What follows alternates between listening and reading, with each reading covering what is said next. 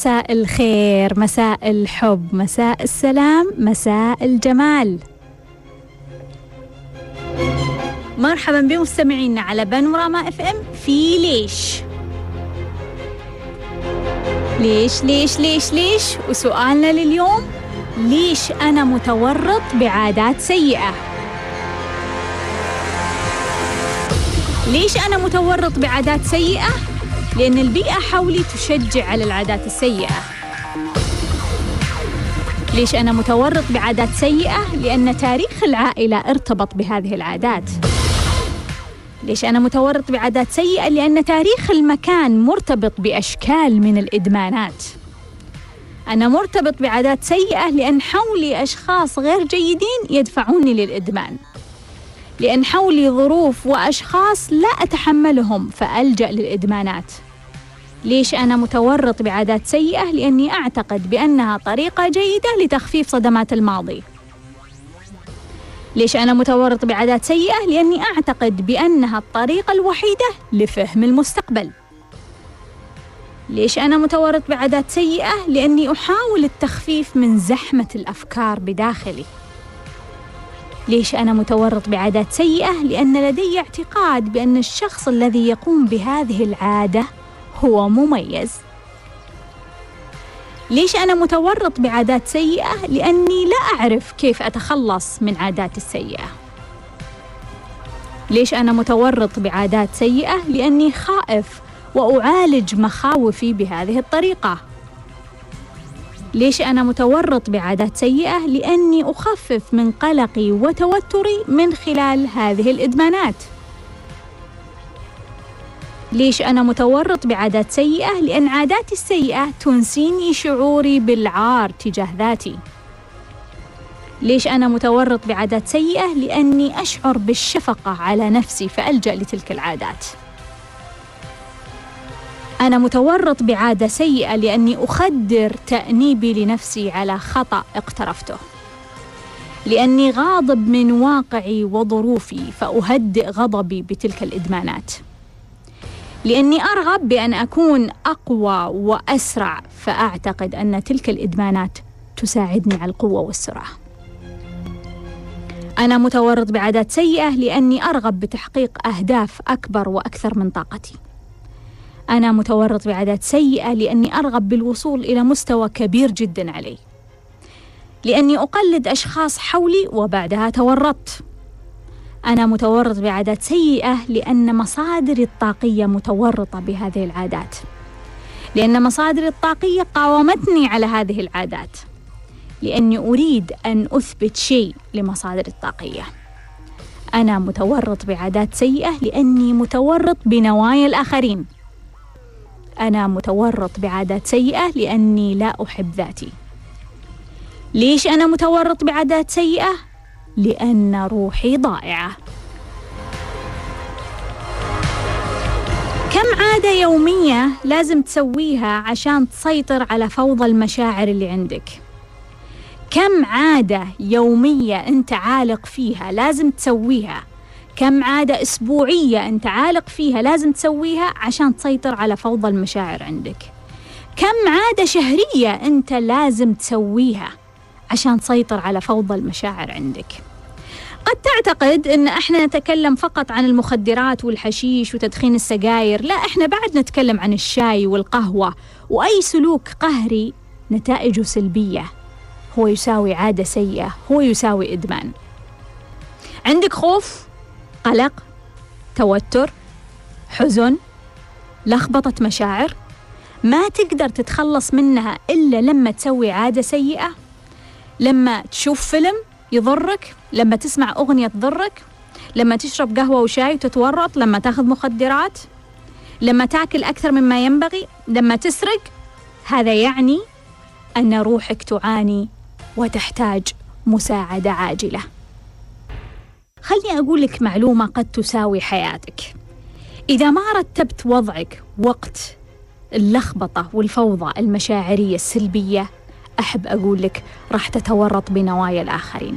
نوايا الآخرين قد تكون نوايا تجار تجار مخدرات تجار قهوة تجار شاي تجار أيا كانت العادة السيئة اللي راح تتورط فيها. أو نية صديقك الأقوى اللي بجنبك اللي مرتب لك اللي ينتظرونك لما لحظة تتلخبط مشاعرك عشان يصيدونك.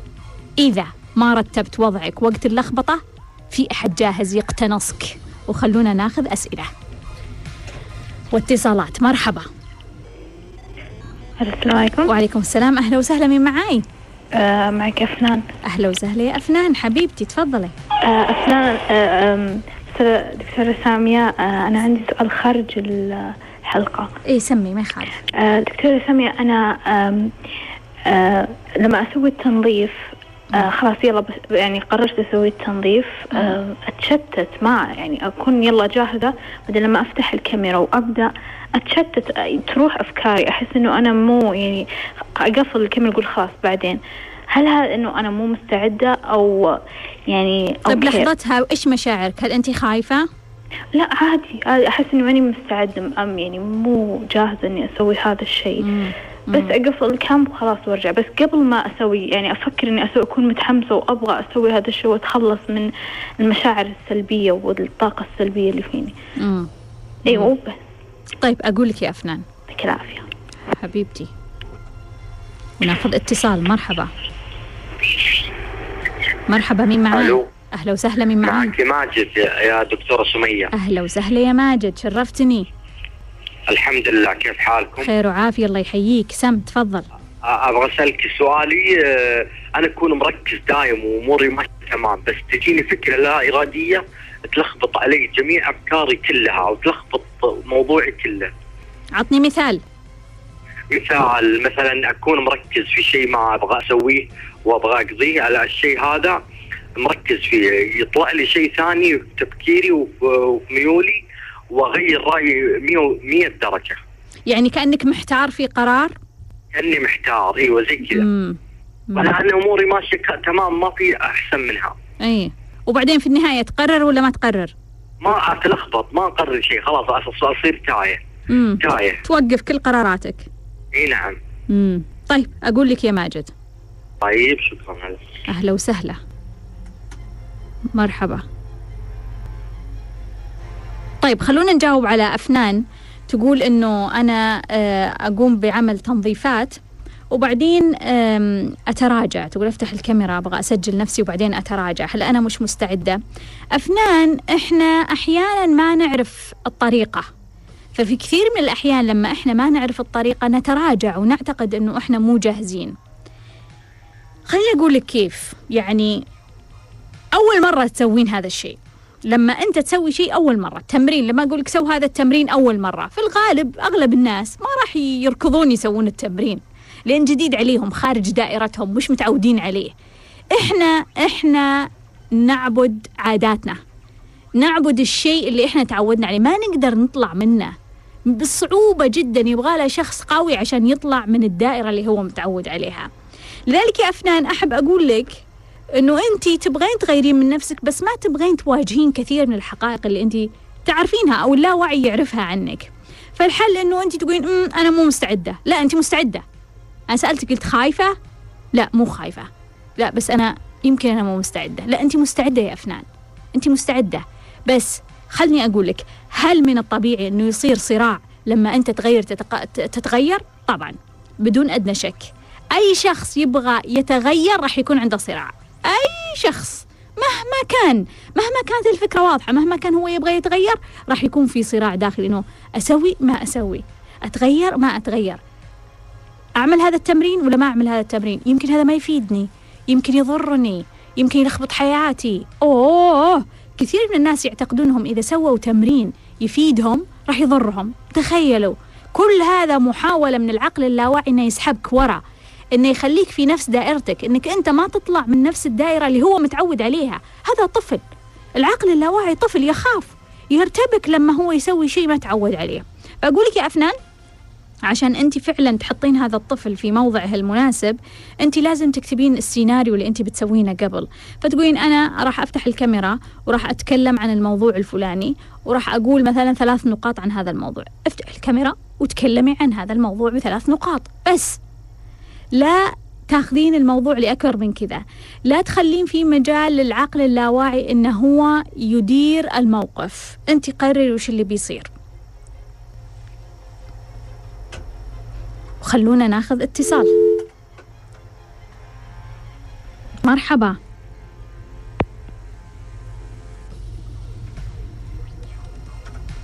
مرحبا. أهلين. أهلا وسهلا من معاي؟ آه معك سمية. أهلا وسهلا يا سمية. حبيبتي تفضلي. أبغى أسألك مرة أنت قلتي إنه أنت تستحقي الحاجات اللي تصير لك في حياتك. طيب أنا شخص كويس كيف يعني أستحق اللي يصير لي؟ أنا أشوف يعني إنه أنا- حياتك تشبهك ومن حصل أيوة، شيء. يستاهله. أيوه كيف؟ أنا يعني أنا إنسانة مرة كويسة وأشوف الناس اللي يعني يعني يأذوا وحياتهم أحسن من حياتي بكثير وعايشين. ومبسوطين. أعطيني مثال تقولين إنه أنت أنت شخص كويس وحياتك مش كويسة. يعني بخصوص إنه الأحداث يعني ما تمشي زي ما أبغى. الأحداث ما تمشي زي ما تبغين. إيوه. آه أنت تعتقدين إنه أي إنسان طيب لازم الأحداث تمشي معاه زي ما يبغى؟ لا مو زي كذا يعني مم. على الأقل يكون حياته فيها سلام فيها ناس يعني كويسين يجذب حاجات كويسة لأنه هو كويس من جوا. ولا يعني بشوف الناس اللي يأذوني أحيانا صنفين كمان. نفسك ضعيفة ولا قوية كيف؟ صنفين نفسك ضعيفة ولا قوية وسط مم. يمكن ضعيف شوية طيب حاليا بس قاعد أشتغل على نفسي يعني مم. إني أكون قوية بس الكلمة مرة والضعيف يعني. الضعيف الضعف يا سمية هو شيء جيد ولا غير جيد؟ مو جيد. معناها شوف. مش جيدة. فهمتي قصدي؟ أنت كيف. ممكن صنفتي نفسك مثلا دينيا.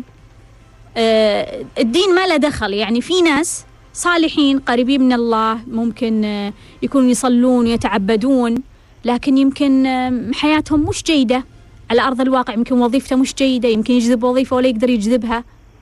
لأنه هذه ما لها دخل في هذه. ممكن شخص كافر لا يؤمن أصلا بوجود الله وحياته جيدة. ممكن تشوفين في الغرب ناس حياتهم قصدي. جيدة.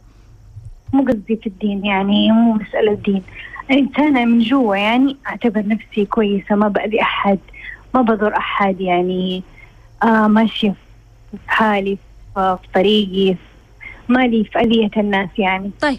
أقول لك على هذه النقطة. ما تضرين طيب أحد ما أذي أحد. أقول لك.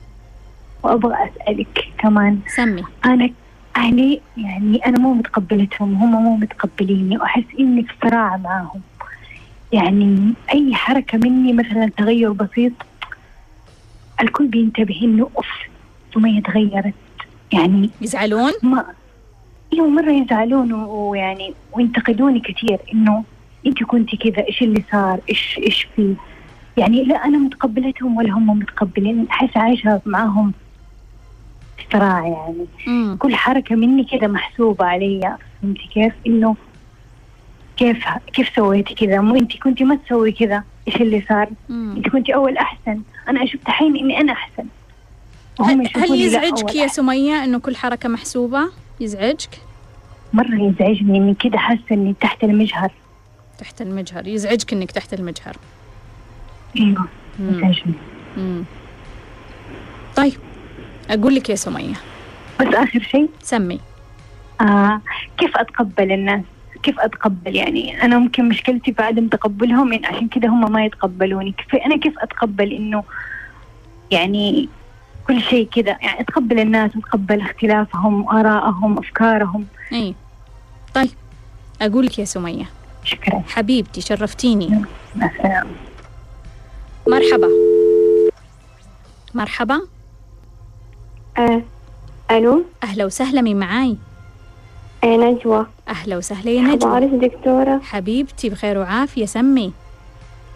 آه لازم يكون عندنا مصدر طاقي؟ يعني أقولك. طيب عندك سؤال ثاني؟ لا بس هذا سؤالي. حبيبتي مشكورة شرفتيني وايد. يا حبيبتي. وناخذ اتصال. مرحبا. السلام عليكم. وعليكم السلام. أهلا وسهلا. من معاي؟ سعيد يا دكتورة ربنا يخليكي الله يحييك. مين؟ حمادة؟ سعيد. سعيد. أهلا وسهلا يا اللي سعيد. كنت لا يخليك يا دكتورة بسبب عدم الاستغراب في الحب من حوالي شهر كده أو 20 يوم. إيه إيه. أهلا اللي وسهلا. كنت على الممرضة. إيه تذكرتك إيه. تمام ربنا أخبارك يا يخليكي. سعيد؟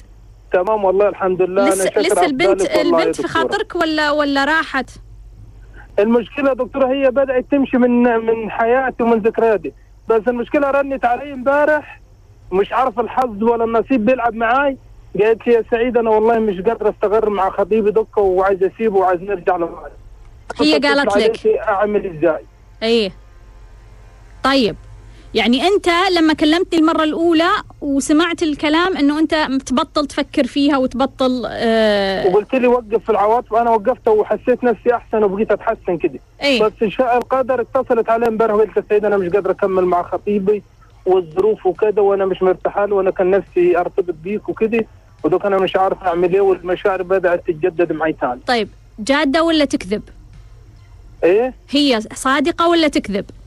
لا هي صادقة جدا. هي حتى من أول ما عرفت بها الأول كانت صادقة جدا معي حتى في مشاعري. طيب أهلها وش بيقولون المشكلة في المش... المشكلة في أبوها. أهلها وش بتسوي مع أبوها هي؟ والله هي خايفة عندنا زي عارفه السعيد والخايفة تعارض قالت لي اتصل بي يا سعيد أنت وأنا إيه. مش عارفة اتصل بي ولا أعمل إيه. وعندنا في الصعيد البيت ما تنفعش تجادل مع أبوها في موضوع الجواز ده وتقول أنا هاخد ده وبحب ده. والأمور دي مش بتمشي معانا يعني كثير في الصعيد. أنت عارفة جو الصعيد. والناس. امم يعني قبائل. آه امم طيب أنت لو كلمت أبوها وش تتوقع بيصير؟ أنا مش عارف ابوها قاعد على مبدأ ولا ممكن. لو أنا رديته بكلمة أو كده أو خليت حد من قريب يشوفه يعني ممكن الأمور تتسهل. والمرة اللي راحت أنت خليت أحد يكلمه من طريقك ولا لا؟ لا هو أنا لما قال لي لا بنت أنا مش هوديها بعيد وأنت شغال في السعودية وبنتي هتقعد مع مين بعد ما تمشي وكده كان رافض ومش عارف عاد الدنيا هتمشي إزاي معي والله. امم بس انت تعتقد لما ترسل له وسيط كذا ممكن هو يعني يتنازل شوية؟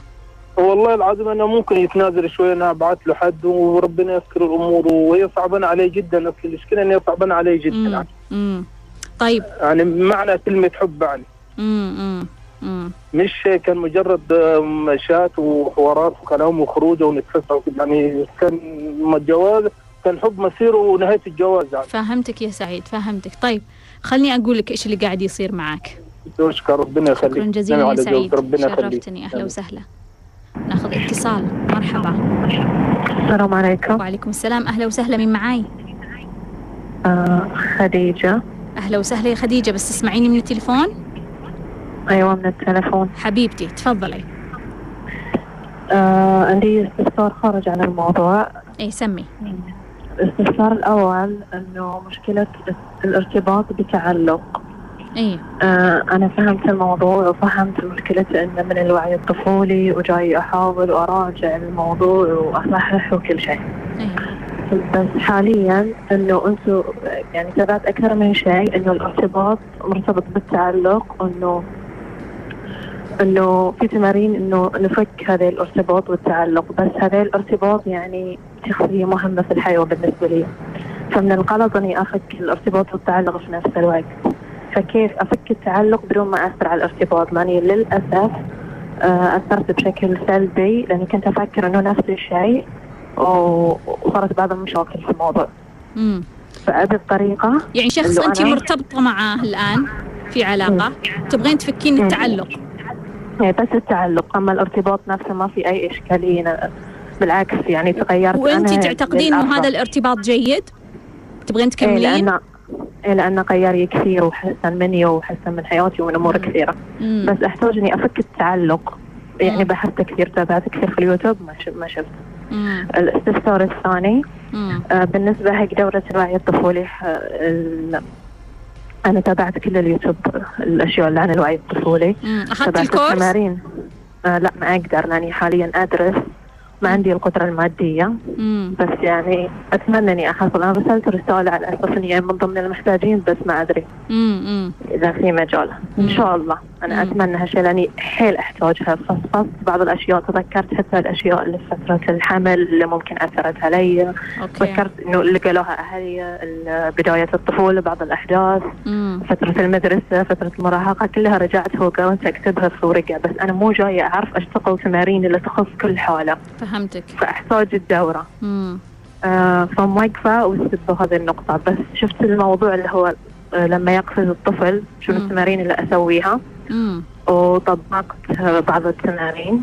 آه، أقرب أقرب تطبيق لي كان أمس البارحة تقريبا. لما قفز الطفل اللي داخلي وكنت معصبة وفجأة آه، طبعا هو مرتبط بموضوع التعلق. فجأة صرت صار يأثر على حالتي الجسدية من ناحية الألم في القلب وما إلى آخره. لأني أتوتر وأعصب حيل. ففهمت حاليا أنه قفز الطفل اللي داخلي أنه هو معصب ومتضايق. صح. فحاولت أسوي التمرين اللي أنت قلتيه إنه. التنفس صرت أطبق التنفس صرت أطبق التنفس بعدها مسكت ورقة وقلم وقمت أقول إنه الحين شنو الطفل اللي يبي مني بالضبط ف آه، زي اللي حاولت أشوف الأسباب وأقنع نفسي يعني وكأني أنا أقنع الطفل أنا الشخصية الواعيه تقنع الطفل. إنه هذه الأسباب مو مناسبة وحاولت أصححها. بس ما أدري إذا هل هذه التمارين تنفع أطبقها على كل الأشياء الثانية مثلا في مرحلة الخوف في مرحلة القلق في مرحلة التوتر في التعلق في كلها أقدر أطبق هذه الأشياء الثلاثة مم. أقول لك والسؤال الثالث والأخير عذرا على إيه. ثلاث الأسئلة تفضل آه أنا عندي أنتم دائما تقولون إنه الرقم مم. عندي رقم تسعة متك- متكرر في حياتي مو إني أنا أشوفه متكرر تسعة تسعة. في رقم هويتي في رقم جوالي في رقم آه، هوية زوجي في تاريخ ميلاده في تاريخ ميلادي لما توظف. آه، توظفت ورقمي الوظيفي في تسعة تسعة. لما درست في الكلية كان في رقمي الوظيفي تسعة رقمي التدريبي تسعة تسعة فرقم تسعة. متكرر كثير حتى لو ما صار موجود تسعة يصير الجزء الثاني اللي هو ثلاثة. الأصغر للرقم. مم. فأبغى أعرف شنو الرسالة في هذه طيب. النقطة أقول لك يا خديجة. أوكي شكرا يعطيك العافية. شرفتيني. أهلا وسهلا. وخلوني أجاوب على ماجد. يقول أنا أكون مركز في فكرة بعدين تجي فكرة ثانية تلخبطني. وكأنه يعجز عن اتخاذ القرار يكون يعني محتار في شيء يسوي هذا الشيء ويكون جازم عليه. وبعدين يجي شيء يلخبطه ويقول لا لا لا, ما, ما يصير انت هذه الفكرة مو صحيحة الفكرة هذه أصح. خليني أقول ماجد والكل شخص يحتار في اتخاذ القرارات. إحنا قاسين على أنفسنا كثير. إحنا قاسين على أنفسنا كثير لما ما نتخذ قرار. ليش؟ لأنه العقل اللاواعي أو الطفل اللي بداخلنا دائما انقال له أنه أنت غلط تتخذ قرار ويصير غلط. يا ويلك تتخذ قرار ويصير غلط. يا ويلك تتخذ قرار ويصير غلط. لازم كل قرار تتخذه يكون صح مئة بالمئة. وإذا ما كان صح راح تتعاقب على أنك اخترت القرار الغلط. فبالتالي إيش يسوي العقل اللاواعي عشان يحافظ علينا من كوننا مخطئين أو كوننا مقصرين أو كوننا نستحق العقاب أو نستحق التأنيب؟ حتى لو كان تأنيب ضميرنا أو تأنيب أنفسنا العقل اللاواعي يحافظ علينا ويخلينا ما نتخذ قرار. لذلك إيش دورك أنت كعقل واعي؟ دورك في هذا الموقف أنك تتخذ قرار ايا كان. خصوصا لما تكون قرارات صغيرة أنه أتدرب أني أتخذ قرار بشكل سريع.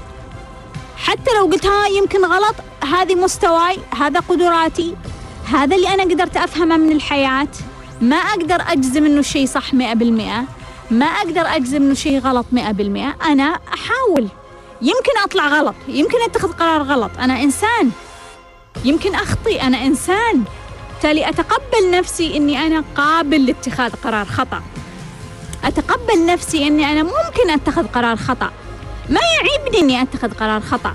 ما ينقص من قدري إني أتخذ قرار خطأ. ما أورط نفسي بمشاعر لوم وتأنيب إني اتخذت قرار خطأ.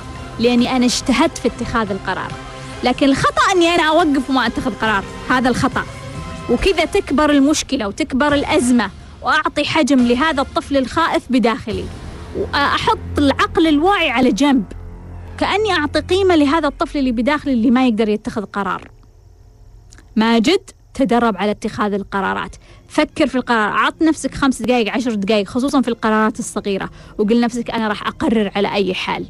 حتى لو كان القرار خطأ أنا راح أقرر. أنا إنسان وارد أني أنا أخطي.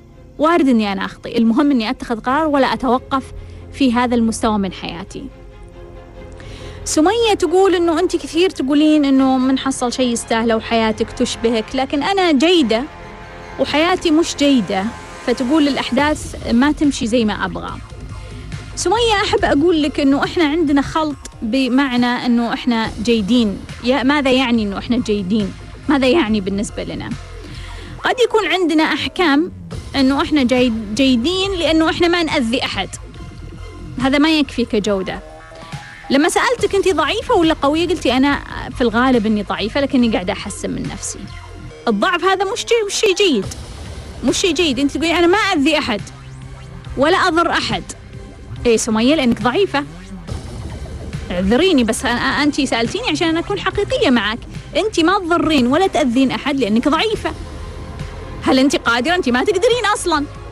ما تقدرين.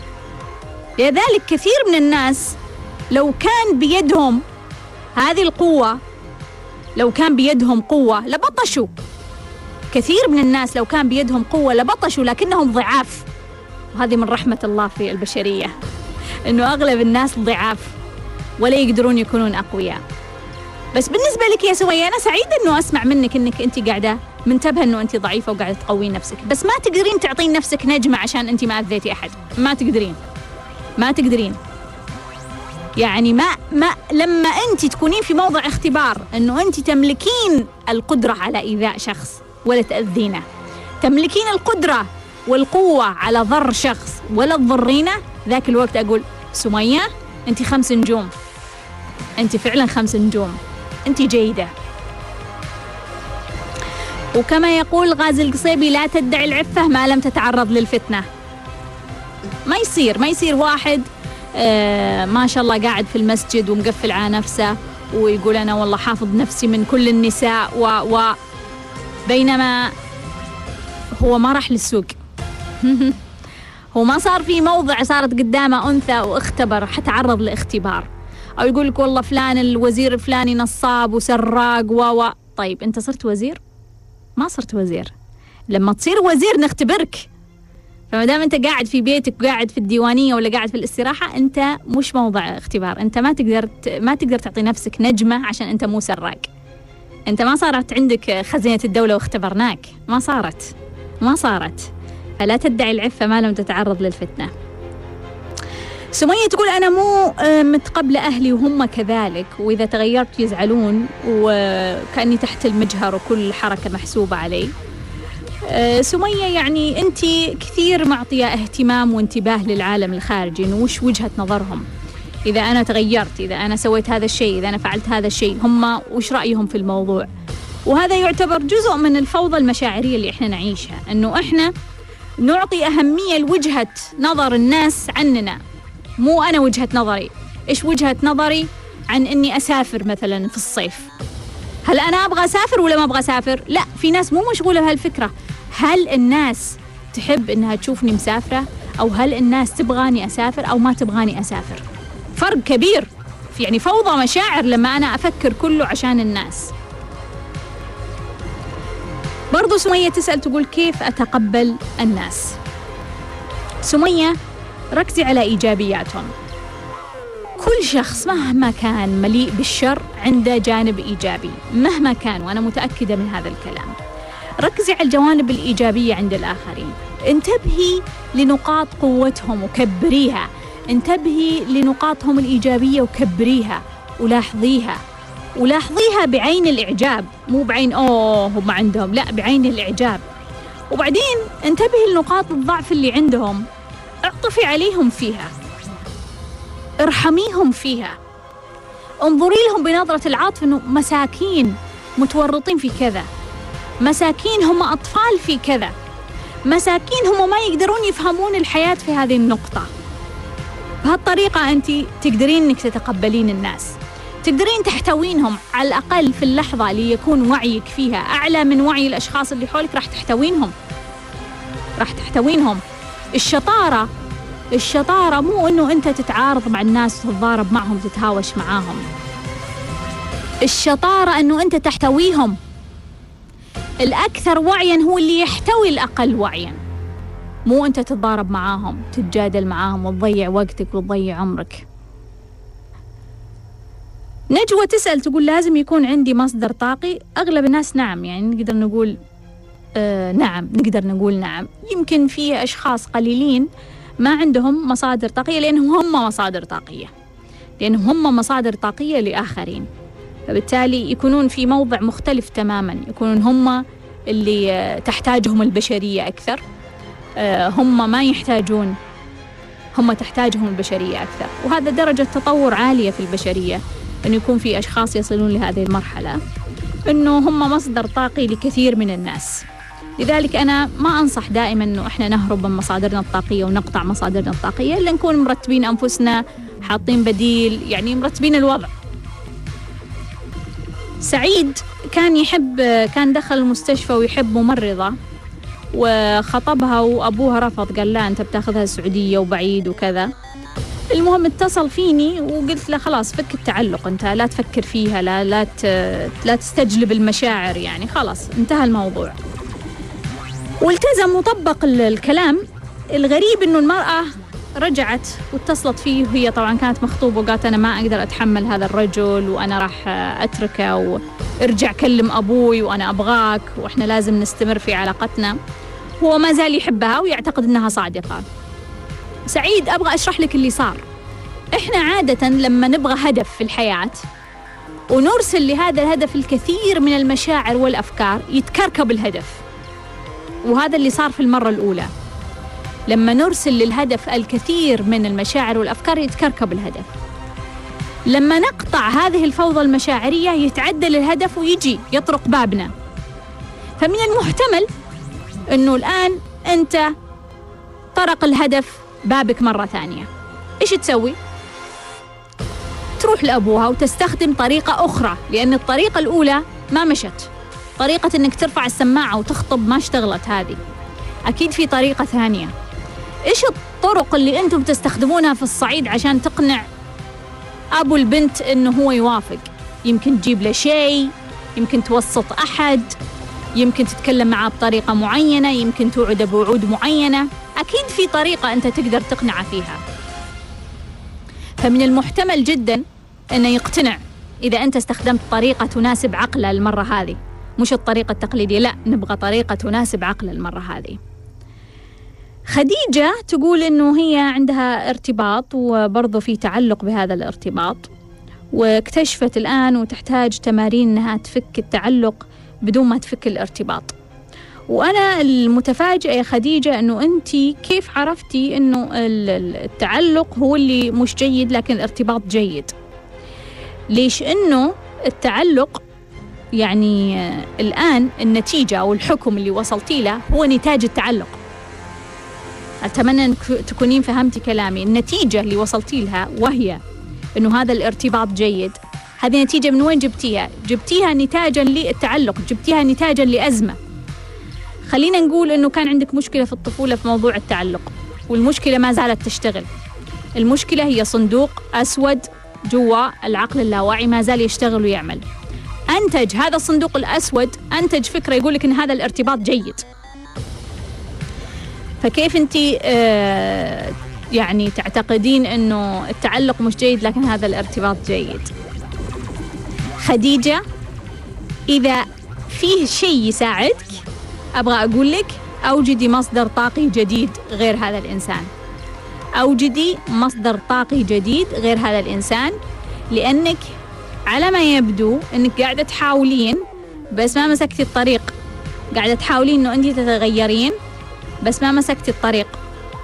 فأوجدي مصدر طاقي جديد عشان يسوي لك الدعم المشاعري لأنك محتاجة جدا هذا الدعم في الفترة القادمة خصوصا أنك قاعدة تحاولين أنك تتغيرين. هل لما يقود الوعي الطفولي أقوم بعمل نفس الأشياء؟ استمري بعمل نفس الأشياء. شوفي إيش يبغى تنفسي أعطيه آه انتباه أعطيه حركة فيها آه إيقاف واستيقاظ. تقول الرقم تسعة يتكرر في حياتي كثيرا. هو أصلا موجود في الهوية وموجود في الجوال موجود في تاريخ الميلاد وموجود في الرقم الوظيفي. إحنا في الغالب لما نشوف الرقم مرتبط بكثير من أحداث حياة الإنسان فنقول إنه هو عندنا نداء نداء من الذات من الداخل. نداء استجداء نداء واستجداء. وأعتقد إنه أنت قادرة تساعدين نفسك يا خديجة وقادرة إنك إن شاء الله تتجاوزين المشكلات اللي عندك لكن اتخذي قرار صحيح. ناخذ اتصال. مرحبا.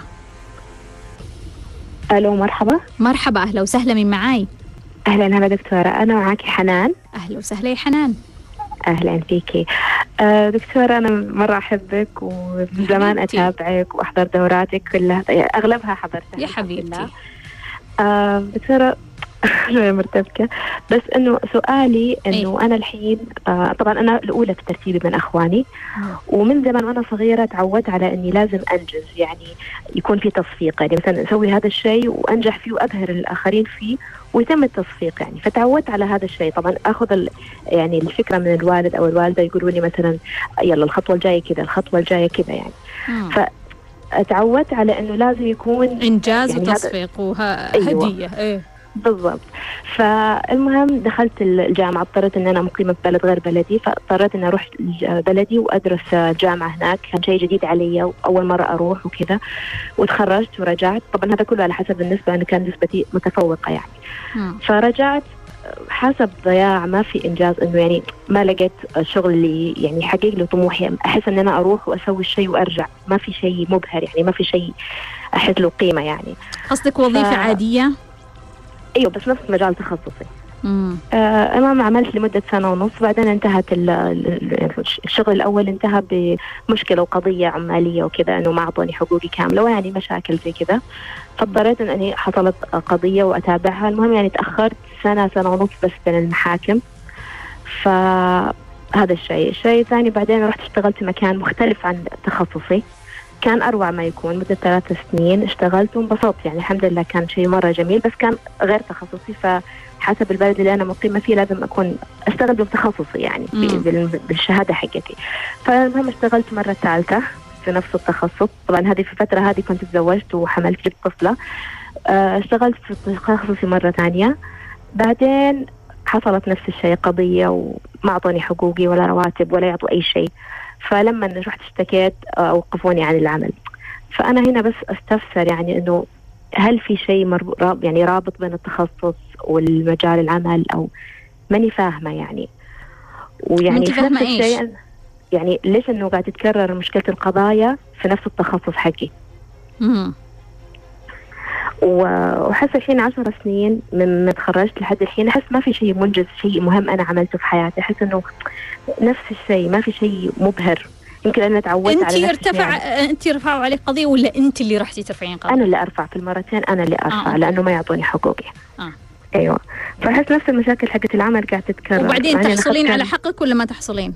بس بعد تعب الحين أنا الحين حاليا أنا أكلمك يعني صار لي سنة في القضية الثانية وما صار شيء مم. يعني نفس الشيء ونفس التعب مم. فما أدري يعني أخذت كمثرى وأخذت الوعي الطفولي قاعدة أحاول إني أشتغل على نفسي الشيء الملفت إنه في القضية الثانية آه كنت أخذت التنفس مم. وفي آخر يوم أنا يعني خلصته الاكسل حصل ال- المشكلة انهم أوقفوني عن العمل فهل في رابط بين عملي تخصصي أنا من صار لي فترة يمكن خمس سنين أنا أحاول أشوف إيش الشغف اللي أنا أحبه ولحد الحين مو قادرة أوصل له بصراحة. طلعتي الاحتمال الأفضل؟ ما كان فيها ترى لما كنت أخذتها زمان ما كان فيها كلمه الاحتمال. مم. ف نادي اشتغلت على نفسي وحد أخذت الدواء الحين الثقة بالنفس بس ما أدري يعني تقدري تفيديني مم. طيب حبيبتي حنان أقول لك. لك شكراً. حبيبة قلبي. ناخذ اتصال مرحبا. ألو السلام عليكم. وعليكم السلام. أهلا وسهلا. آه، مين معاي؟ جواهر من السعودية. أهلا وسهلا يا جواهر. حبيبتي تفضلي. آه، دكتورة أنا إنسانة متورطة بالتعلق من سبع سنين تقريبا. مم. كانوا يقولون لي آه، اصبري إنها مراهقة وتعدي بعدين تكبرين وتعقلين بس لحد الحين أنا على نفس آه، على نفس الموال أنا. نفس الشخص ولا أشخاص متعددين أشخاص متعددين أدور أي شخص بالحياة أطلع أي شخص عشان أتعلق فيه مم. فسمعت في قبل كم قبل كم يوم تقولين بحلقة إنه جذر هذا الشيء بالطفولة بسبب اهتمام زايد أو عدم اهتمام مم. وإذا ما عالجت شخص إنه راح أطلع أي شيء بالدنيا عشان أتعلق فيه مم. توني أفهم الموضوع مع إني من سبع سنوات أعاني من هالموضوع مم. فسمعت نصايح كثير وتورطت. حضرتي كورس الوعي. الطفولي؟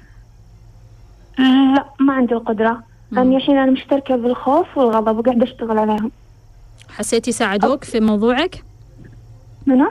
ساعدوك الخوف والغضب؟ لا لسه بعد لسه بادية تو. طيب ممتاز فأبغى خطوات بسيطة وتغير حياتي يعني يعني أحس بديت أكره نفسي إني مو قادرة أتحكم. بمشاعري أها أحس مدري أحس إني مريضة نفسيا أحس. طيب. حبيبتي جواهر أقول لك. يلا. يا حبيبتي. ناخذ اتصال. مرحبا. مرحبا دكتورة. أهلا وسهلا من معاي؟ سعيد أنا عامل لك إزعاج معلش أنا بس وسهلا يا سعيد. أهلا بس وسهلا. نزلت نزلت من العربية والله وما سمعتش ردك أنا والله أنا آسف. إيه.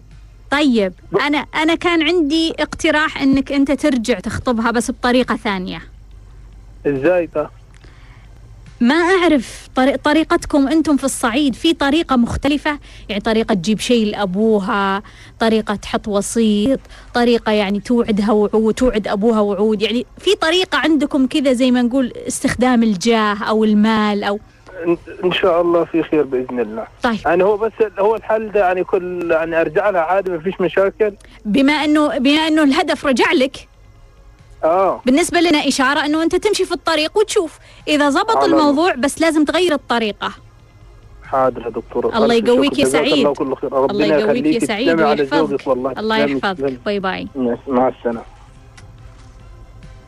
ناخذ اتصال. مرحبا. ألو مرحبا. سلام دكتورة كيفك؟ أهلا وسهلا. مين؟ هديل؟ أيوه أنا هديل. كيف حالك؟ حبيبتي هديل. أهلا وسهلا. بخير وعافية. سمي. الله يسلمك. اليوم عندي ثلاثة أسئلة. سمي. نبتدي بالأخت فرح. إيه حبيلها آه دكتورة الآن بدأت تجيني. يعني أنا كنت خايفة منه بدأ يحصل. يعني بدأت تجيني آه ملاحظات من المدرسة إنه في نوع من التمرد وفي نوع من قوة الشخصية مم. وفي نوع من السبحللية فهل أنت يا دكتورة كان مرة فاتت قلت لي اهتمي ب- بحاجات الفكرية آه بالإضافة إلى العاطفية صحيح فهل ده كافي؟ يعني أنا بديت أخاف والله يا دكتورة آه يعني أنا أنا الآن في مشروع طفلة متمردة مم. عمر 8 سنوات فهل هذا كافي برأيك؟ ده. ده السؤال الأول أقول لك السؤال الثاني أنا عملت معاكي آه، دورة الجذب مم. الألوان دي بالضبط عبارة عن شنو؟ يعني أنا بقيت كل ما أشوف لون أحمر بتذكر إن انت قلتي في الجزء منها إنه خلاص كده انت جذبت الحاجة اللي انت عايزها. مم. فما فهمت دلالة الألوان بالضبط شنو. طيب أقول لك يا هديل الحاجة الثالثة ال- الرد اللي اديتيه للأخ سعيد لما قلت له إنه أنت لما ترسل كمية من العواطف تجاه الهدف بتحصل كركبه طيب يا دكتور إحنا مع كل هدف بيكون شعورين تجاهه بشعور إن إحنا عايزينه حابينه أو كده. فكيف المشاعر بتعمل كركبة إذا إحنا عايزين هدف محدد؟ كيف المشاعر تعمل كركبة؟ أيوه. بس. الله حبيبتي شرفتيني. شكرا لك يا دكتورة. ناخذ اتصال. مرحبا. السلام عليكم دكتورة. اليوم الظهر حابي أنا خديجة المنشوي يا دكتورة؟ سمي مين معاي؟ آه، خديجة اللي من شوي اتصلت حبيبتي خديجة. سمعت ردك. سمي. آه، آه، بالنسبة حق هذا أنا قلت التعلق لازم أنفصله لأن فهمت أن بعض الارتباطات مهمة في حياتنا. يعني مثلا شخصيات مهمة مثلا أمي. إنه هي ما ينفعني أنا أقطع الارتباط وأخذ مصدر ثاني. هي أمك اللي تسألين عنها؟ لا مش أمي بس بهالمقام. شخصية بهالمقام. يعني فادتي إنه أنا الحين كل خطوات التغيير اللي جالسة أمشي فيها في نفسي خديجة. حبيبة قلبي. هلا. قولي لي مين الشخص عشان أساعدك. ما أقدر. هي أنا شخصية و... ما أقدر أساعدك يا لا. خديجة. ما أقدر أساعدك. طيب إنه نفس هالمقام. يعني مين زي مقام الأم؟ أنا أعتبر مقام الأم ما في زي مقام الأم. ما في زي لا، مقام يعني الام بال... بالمساعدة بال... ما في- بالوقفة ما- بالوضع عادي. كل الناس ال- كل و... ما في أحد يسوى. أمك أقول لك أمك لا تقطعينها. غير أمك معناها انت أنت مو فاهمة الموضوع. ما في أحد. قولي لي اذا إذا تقدرين تقولي لي مين اذا ما تقدرين خلاص. أنت يمكن مو مستعدة الآن إنه أنت تاخذين خطوات حقيقية تجاه حياتك. لا بس أني ناقشت يعني تابعت أكثر من آه، شخص في هذا الموضوع وحاولت وجلست مع نفسي وشفت موضوع إنه قطع الارتباط إنه آه، بمعنى أصح قطع المصدر الطاقي راح يأثر علي لأنه كون يخليني أتقدم مو عشان كذا يا خديجه أنا وش قلت. لك؟ قلت لك أوجدي مصدر طاقي جديد أعتقد إن هذه هي الطريقة اللي إحنا نسوي لك زي التحويلة إذا صحت وما في التسمية طريقة أني أقطع التعلق بدون قطع المصدر الطاقي مو إحنا لما نقطع التعلق عندك خيارين يا إما إنك ترجعين لجذر الطفولة يا إما إنك تشوهين. وانتي أنا أنا ما اعرف مين. أرجع لجذر الطفولة. جذر الطفولة عندك الوعي. الطفولي. عندك الوعي الطفولي جذر الطفولة. يعني لازم آخذ الدورة عشان إني أنا أقدر أقطع التعلق بدون قطع الارتباط. اي لأن عندنا 21 برنامج 21 يوم. بس م- أنا ما أعرف مو بالضرورة خديجة خليكي بس معي ما أعرف مو بالضرورة إنه هذا جاي من الطفولة. يمكن يكون جاي من شيء ثاني. لا ما أقدر أقول لك والله هذا هو بالضبط الحل. أكثر من شخصية. تعلقت أكثر من شخصية. الطفولة؟ أنا تعلقت في الطفولة في المراهقة وأنا حاليا تقريبا 27 عمري فأنا مر علي التعلق في أكثر من مرة وتكرر بنفس الطريقة فأنا فاهمة أنه مركز الطفولة. بعض الشخصيات ممكن تكون غلط أنا ما هذا الشيء. بس بعض الشخصيات صح و... شوفي خديجة ف- اللي أنا أقدر أقول لك إياه بدون بمعلومات ناقصة عن حالتك. اللي أقدر أقول لك بمعلومات ناقصة عن حالتك. وأعرف إنك أنت ما عندك القدرة إنك أنت تحضرين كورس. أوكي. أوجدي لك. مصدر طاقي. جيد. أستاذة ما في تمرين يقطع التعلق بدون قطع الارتباط؟ عندنا التشويه. أنا ما التشويه راح يقطع بشكل نهائي. ما هو عشان كذا أنا ارتباط. أقول لك إنه أنا ما أقدر أعطي معلومات وعندي قصة ناقصة. فهمتي قصدي يا خديجة؟ طيب لما. لما نوصل بالتخاطر النقطة الثانية آه، عذرا لأني سألت الثانية لما نوصل سم. بالتخاطر مشاعر خطأ لما نوصل إيش؟ بالتخاطر. يعني أنا يعني وصلت من شخص؟ لا أنا وصلت. أنا جر... يعني كنت أوصل أكثر قصداً، من مرة أنت وشفت قصدتي كذا. بعضها لا بعضها مش مقصودة وبعضها كانت مقصودة. طيب. يعني لما تابعت الدورة وتابعت أكثر من يوتيوب لاحظت إني بعضها استقص- استقصدت وحصلت عليها وصلت المشاعر بالضبط. طيب. يعني لو مثلا تمنيت إنهم يكونوا في حياتي صداقة كونت صداقة معايا. طيب. بس أنا سويت هالطريقة. فلما نسوي مشكلة بالتخاطر شلون نحلها؟ يعني أنا أوجدت مشكلة مثلا مشاعر سلبية رسالتها بالتخاطر لشخص الحين أبي يتغير الوضع لأن أنا فهمت إن تكونت مشكلة شنو الحل. قصدك أنت هذا سويتي. مشكلة من خلال التخاطر؟ بالضبط. حليها من يعني خلال نفس الأداة اللي أنت استخدمتيها. وراح تنحل؟ هي يعني ليش صارت مشكلة؟ مو من خلال التخاطر؟ اي لأني كنت أقعد مع نفسي فترة طويلة ص- وأفكر وبكل هذه المشاعر فمعناها أنت تعتقدين إنه عندك القدرة إنك أثرتي أو سويتي مشكلة من خلال التخاطر. صح؟ أيوه. طيب ليش ما صح. تعتقدين إنه عندك مشكلة إنك تحلين المشكلة من خلال التخاطر؟ يعني إني أتخاطر بشكل إيجابي مع نفس الشخص راح يتحول الموضوع إلى شكل إيجابي. بالضبط. أوكي دكتور أنا. ممنونة لك عذرا على الازعاج يا حبيبة اتصلت قلبي، شرفتيني. إنه موضوع التعلق والوعي الطفولي مهم يا حبيبتي. مو مشكلة يمكن أنت مو. أنت مو جاهزة إنك تتعاملين مع هذا الشخص حاليا يمكن يمكن خلي الموضوع زي ما هو وانشغلي بتحسين جوانب طيب. أخرى طيب إذا صاروا وابتعدوا خلاص نتركهم ونشغل بنفسنا و... أكيد أكيد أنت لازم إمكان- لازم تغنين وترقصين بس المشكلة التاثير السلبي علي يا حبيبتي الله يقويك وييسر أمرك.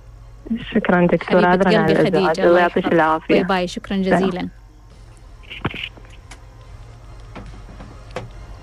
أتمنى تكونون استفدتوا واستمتعتوا في لقائنا في ليش اليوم. راح أواصل الإجابة على أسئلة في الحلقة القادمة. وتذكروا الدنيا خضرة حلوة. إلى اللقاء.